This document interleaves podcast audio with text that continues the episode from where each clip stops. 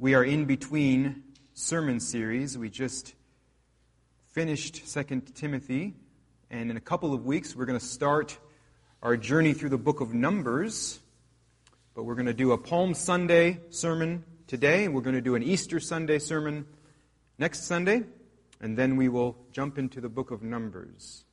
So today we are in Matthew 20, 29 through 34. Here's the word of the Lord. It says, And as they went out of Jericho, a great crowd followed him. And behold, there were two blind men sitting by the roadside. And when they heard that Jesus was passing by, they cried out, Lord, have mercy on us, son of David. The crowd rebuked them, telling them to be silent. But they cried out all the more, Lord, have mercy on us, son of David. And stopping, Jesus called them and said, What do you want me to do for you? They said to him, Lord, let our eyes be opened. And Jesus, in pity, touched their eyes, and immediately they recovered their sight and followed him. Let's pray together. God, we thank you for your word, and we pray that as we look into your word this morning, that you would fill our hearts with the good news of your Son, that you would fill us with that. It's in His name we pray. Amen. All right, so today is Palm Sunday. It's the Sunday where Jesus rode into Jerusalem on a donkey. The crowds shouted, Hosanna. It's his triumphal entry into the city of David. The verses I just read, verses 29 through 34 of Matthew 20, happen right before that. They, they happen on that journey into Jerusalem, probably the same day, not very long at all before Jesus makes his famous entry into David's famous city, to Jerusalem. And so I thought this would be a great story to look at today. And it's really great for us right now, and I'll tell you why. This story is filled with good news. I don't know if you've noticed, but good news has been hard to find lately. I, I, I like to um, hop on the, the uh, different news websites. I'll check um, I'll check. It's fun to check CNN and then Fox News and, and see the difference there. That's always fun. Uh, my favorite right now go-to website is um, WSBT up in South Bend because it covers northern Indiana stuff, but it also covers Michigan stuff, and I've got a lot of Michigan family, and so I, I get to see that kind of local news on one website, so I, I go there often, and it's hard work to find good news. And even the good news you find on those websites, it's always cautiously optimistic. It's always based on projections. The beautiful thing about the news we see in this uh, set of verses, this is not cautiously optimistic. This is just true. This is just true. Just believe it. This is not based on projections. This is based on Jesus, who is the same yesterday and today and forever. The Gospels teach us that, that good news is a person, and his name is Jesus, and he is the same yesterday and today and forever. And so our only agenda this morning, our only big plan for the sermon, is to look at the good news of Jesus Christ that we see here in these verses. We're going to look at three reasons why Jesus himself is such good news. That's all we're doing this morning. Three reasons why Jesus is such good news. Let's think about these three reasons together as we look at these verses. The first reason, first thing that jumps out to us about Jesus is, is number one, the determination of Jesus. The determination of Jesus. This is the first reason why Jesus is such good news. The determination of Jesus. Verse 29 says, And as they went out of Jericho, a great crowd followed him. This is amazing. And as they went out of Jericho, This is amazing. Why is that amazing? He went out of Jericho. Why, why is that amazing? Why does that matter? Why does that show Jesus' determination? What are you talking about? It's because of this particular trip that Jesus is on. This is amazing. The fact that Jesus is going to make this last leg of this journey it's amazing because Jesus knows how this journey is going to end. If we were to jump back about 10 verses, we would hear Jesus say this to his disciples in verse 17 of Matthew 20. And as Jesus was going up to Jerusalem, he took the 12 disciples aside and on the way he said to them, See, we are going up to Jerusalem and the Son of Man will be delivered over to the chief priests and scribes, and they will condemn him to death and deliver him over to the Gentiles to be mocked and flogged and crucified, and he will be raised on the third day. This is where Jesus is headed. When Jesus leaves Jericho in verse 29 and heads up to Jerusalem, he knows how this is going to end. This is why this is amazing that he continues on, that he takes this leg of the journey. He knows in, in, in verse 28 of Matthew, he says, he says, the Son of Man didn't come to be served. The Son of Man came to serve and to give his life as a ransom for many. Jesus knows what's going to happen. He is going to be betrayed. He is going to be condemned to death. He's going to be mocked and flogged and crucified in order to give his life as a ransom for many. And he would rise again on the third day. He knew what he was going to have to endure in order to save all those who would believe upon him. Let's think about the determination of Jesus Christ this morning. Verse 29 He left Jericho to go to Jerusalem, to go to the cross. He did this to obey and to honor his father, to show that he trusted that his father truly would raise him from the dead. And he did all of this to save you because he was determined to save you. I think if my dad called me and said, Steve, I want you to go to Omaha, Nebraska. Well, right away, I'm like, no, that's probably not happening. But he said to me, then he continue on, and he said, when you get to Omaha, Nebraska, one of your best friends is going to betray you. He's going to turn his back on you. He's going to lie about you. You're going to be arrested for crimes you did not commit. You're, you're going to be tried in an unjust, unfair court and you're going to be, you're going to be condemned to death. You're going to be publicly mocked, you're going to be spit on, you're going to be beaten, and then you're going to be killed. And your, your public execution is going to be humiliating. And it's going to be the most painful kind of execution that the world knows of. I think if my dad called me up and said that to me, I would say, you know what? I'm going anywhere but Omaha. Jesus got the word from his Father, and he went to Jerusalem because he was determined to save you. He was determined to save you. If you're saved this morning, it's because, it's because of the determination of Jesus Christ. This is the first reason why Jesus is such good news. Here's the second reason not only his determination, but number two, the compassion of Jesus. Jesus' compassion. Let me read verses 30 through 34 again. And behold, there were two blind men sitting by the roadside. And when they heard that Jesus was passing by, they cried out, Lord, have mercy on us, son of David. The crowd rebuked them, telling them to be silent. But they cried out all the more, Lord, have mercy on us, son of David. And stopping, Jesus called them and said, What do you want me to do for you? They said to him, Lord, let our eyes be opened. And Jesus, in pity, touched their eyes. And immediately they recovered their sight and followed him. This is who Jesus is.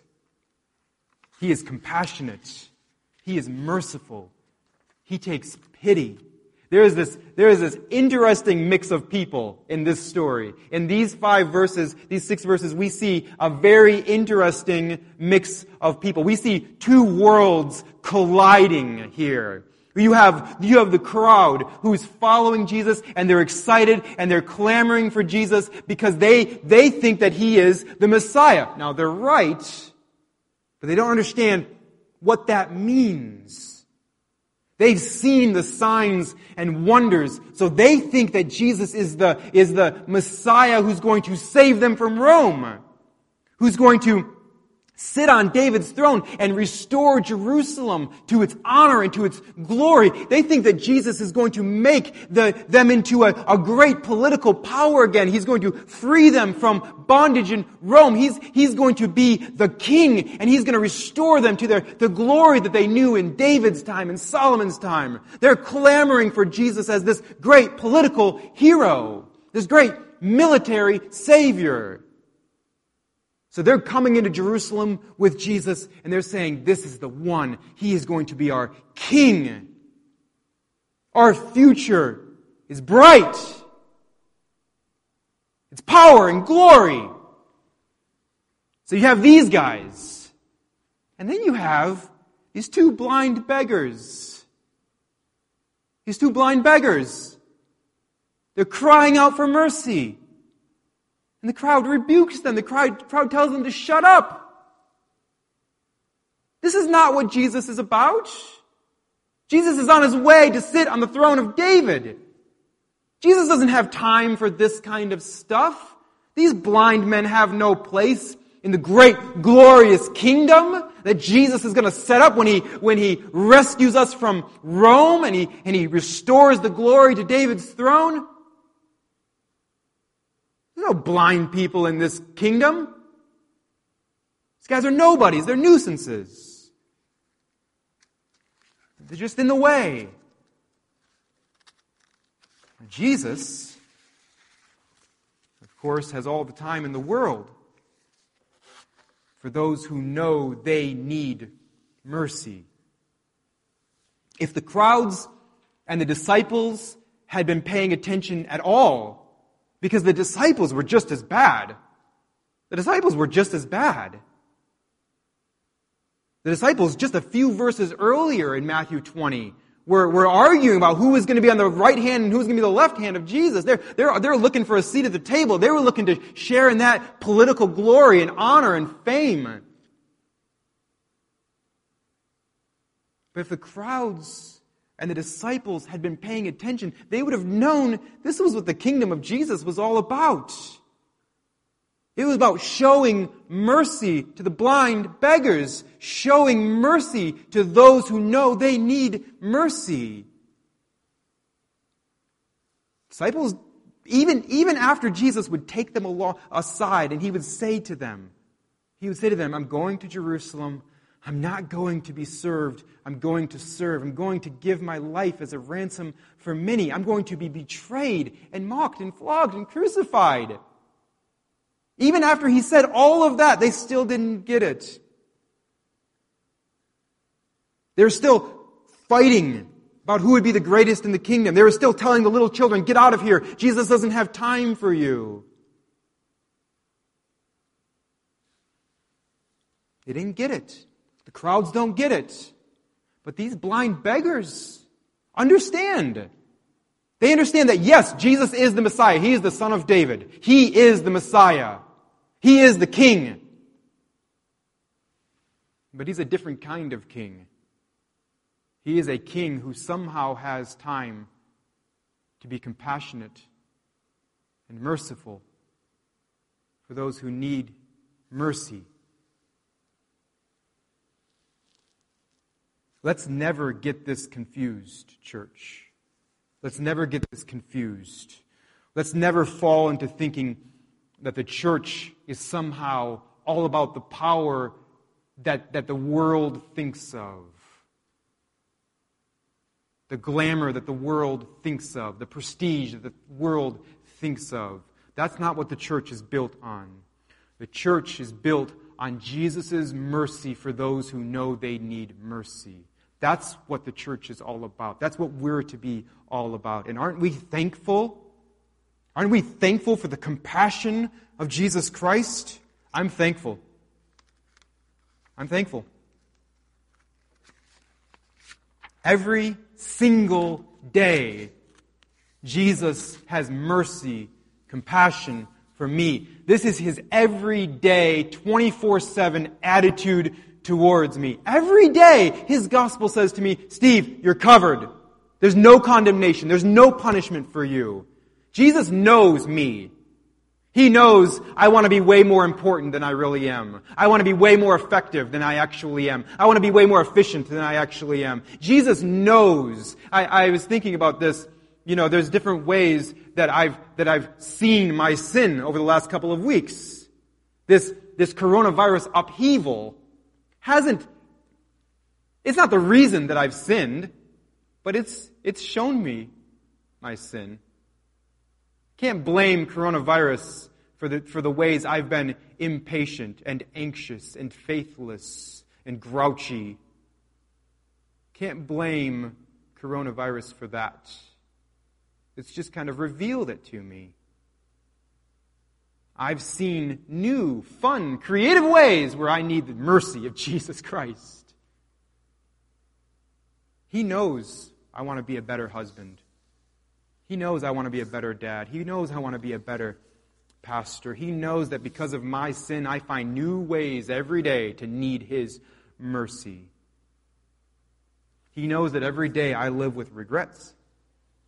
There are things in my past I have said and done I can't go back and unsay them. I can't go back and undo them. And so I live, and, and the people I love live with the repercussions of my, my, my sin, my sin from years ago. It's still nagging at me. I'm still feeling the weight of it. Jesus knows. He has compassion for me. He has mercy for me. I have good news for you this morning. This is not, these, this news I'm about to give you is not based on projections. It's not based on the, on the best statistical models we have available. This is good news that we're banking on Jesus Christ himself. I have good news for you. I know, I know you. I know that as long as you live on this earth, you're never going to stop needing mercy. I know that you're going to have days where you're nowhere near as strong as you pretend to be, as strong as you want to be. I know that you have days where you don't have anywhere near the joy and the faith and the patience that you should have. I know you don't. I know there are days where your attitude and your behavior do not match your theology. Where the things you believe, you know God is good, you know He's wise, you know He's in control, but you, you're having a hard time living like it. I know sometimes you choose selfishness over love. You choose worry over prayer and faith. I know, I know you're a lot better than you used to be, but you're nowhere near as good as you want to be, and you're nowhere near as good as you're going to be. And right now you're saying to me, Steve, this does not sound like good news. You are bad at this. That's what you're saying to me. Hold on for a second. You and I need mercy and compassion. We need mercy and compassion. And I also know that Jesus has more mercy and compassion in him than we will ever need. You're going to need mercy every single day for the rest of your life. I'm going to need mercy every single day for the rest of my life. I'm going to need the compassion of Jesus as long as I live on earth. I will never wear him out. There's more compassion in Jesus than there is need in us. That is the second reason why Jesus is such good news. We have his determination and we have his compassion. And now finally, we see the saving power of Jesus. We see the saving power of Jesus. Verse 34 says, And Jesus in pity touched their eyes, and look at this, and immediately they recovered their sight and followed him. Jesus in pity, in compassion, in mercy, touched their eyes, and immediately they recovered their sight and followed him. We love that Jesus is determined. We, we love that Jesus shows compassion. We love the determination and the compassion of Jesus. But those, those wouldn't mean anything if Jesus didn't also have the power to save. And that's what his miracles, like this one, prove to us. These miracles prove that Jesus is indeed the one who has come into the world to save his people from their sins. One of the things miracles point towards, these healings, one of them, they point to the new heaven and the new earth where there will be no more blindness. There will be no more sickness. There will be no more virus. There will be no more cancer. There will be no more death. That's what Jesus is, that's partly what Jesus' miracles point us to. And then also, there are signs that he is indeed the one who has come to save his people from their sins. Isaiah talked about the Messiah who would come. Isaiah talked about the Messiah who would come. And he said, this is hundreds of years before Jesus showed up. He says in Isaiah 9, the people who walked in darkness have seen a great light. Those who dwelt in a land of deep darkness, on them light has shone. Isaiah 35, say to those who have an anxious heart, maybe that's you or me this morning, say to those who have an anxious heart, be strong, fear not, behold, your God will come with vengeance, with a recompense of God. He will come and save you. Then the eyes of the blind shall be opened. The Savior will come and open the eyes of the blind. All of Jesus' miracles showcased that he could indeed do what he said he could do, which is save his people from their sins. And, and, and his healing the blind might be one of my favorites. Because is there a better description of where we are without God except for we are blind? Hymn writer said, I was blind now I see. Our main problem isn't physical blindness. It's not any kind of physical sickness. Our main problem is we are spiritually blind. Everyone in the New Testament that Jesus healed eventually died, right? We, we know that. Like even Lazarus, he died again. Lazarus got to die twice. Two obituaries in the newspaper for, for Lazarus. Can you imagine? You know what? I think I read this one already. I thought, I thought he, are they doing reruns in the obituary column now? Lazarus died twice. Everybody Jesus healed in the New Testament eventually died. Our main problem isn't that we need physical healing. Our main problem is that we need spiritual healing. We need our spiritual blindness taken away. We need our eyes open to see spiritual truth, to see the Word of God, that God is the Creator who has made us out of nothing so that we would honor and glorify Him. And, and to see that we have chosen not to do this. And we have not cared one ounce for His glory, His grace, His majesty. We've snubbed our nose at Him. So we deserve his wrath. We deserve his anger. We deserve hell. We deserve punishment. We deserve judgment. And we didn't even know it. Just as proud as we could be, wandering around in apathy and, and, and, and rebellion and blindness. And then Jesus came, and a great light dawned on us. And we saw, and we knew we needed a Savior. We needed forgiveness. And we knew that only Jesus and what he did on the cross, dying for our sins, could save us. He is our only hope in life and death. We saw. The scales fell from our eyes. We saw that we were sinners and we needed Jesus. He healed our spiritual blindness. This is a miracle far more improbable than opening the eyes of these blind beggars in this passage. That's what this miracle is about. And I have to stop and I have to ask you have you seen this? Have you seen the truth of the gospel? Have you seen the grace of Jesus in the, in the scripture? Have you believed this? Have you believed that you, you deserve, because of your sin against the holy God who created you, you, you deserve punishment? That Jesus took that punishment for you. Have you, have you believed that? Please do. If you have any questions, if you have any, if you're wondering uh, more about the gospel and you, you got things you just don't understand, please message the, the church. Please message our Facebook page. Please give us a call.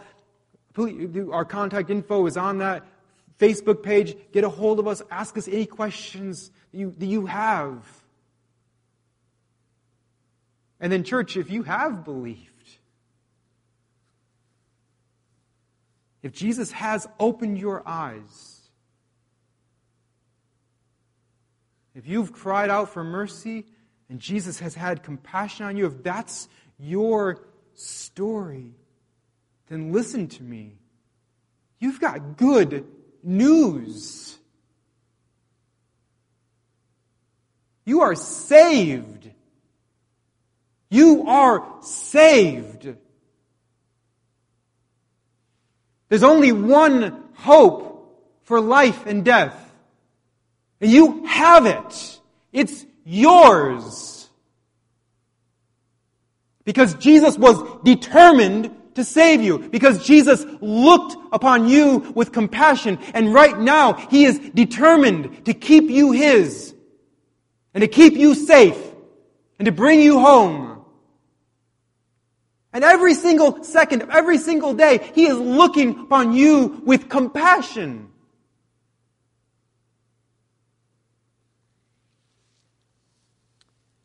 Today is Sunday. I have no idea what Friday's news is going to tell me. I don't know. I don't know five days from now, I have no idea what, what restrictions and guidelines are going to be handed down by the government. I have no idea what, what the grim, um, what the grim news headlines are going to look like. I have no idea.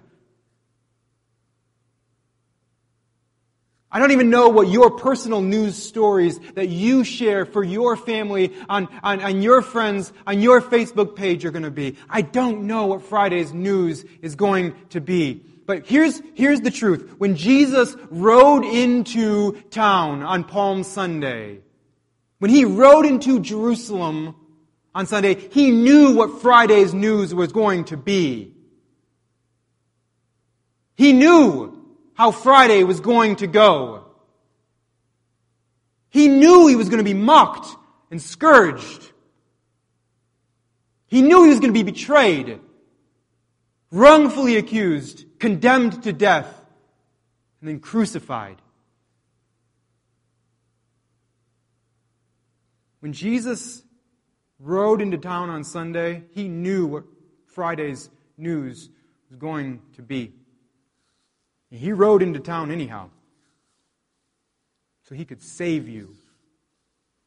Church, we've got good news. Let's pray together.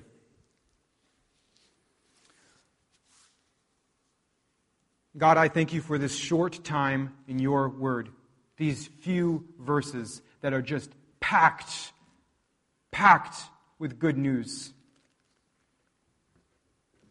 Heavenly Father, I thank you that I can call you Heavenly Father. I thank you that you are above, that you are, that you are above and over every storm that comes into our lives.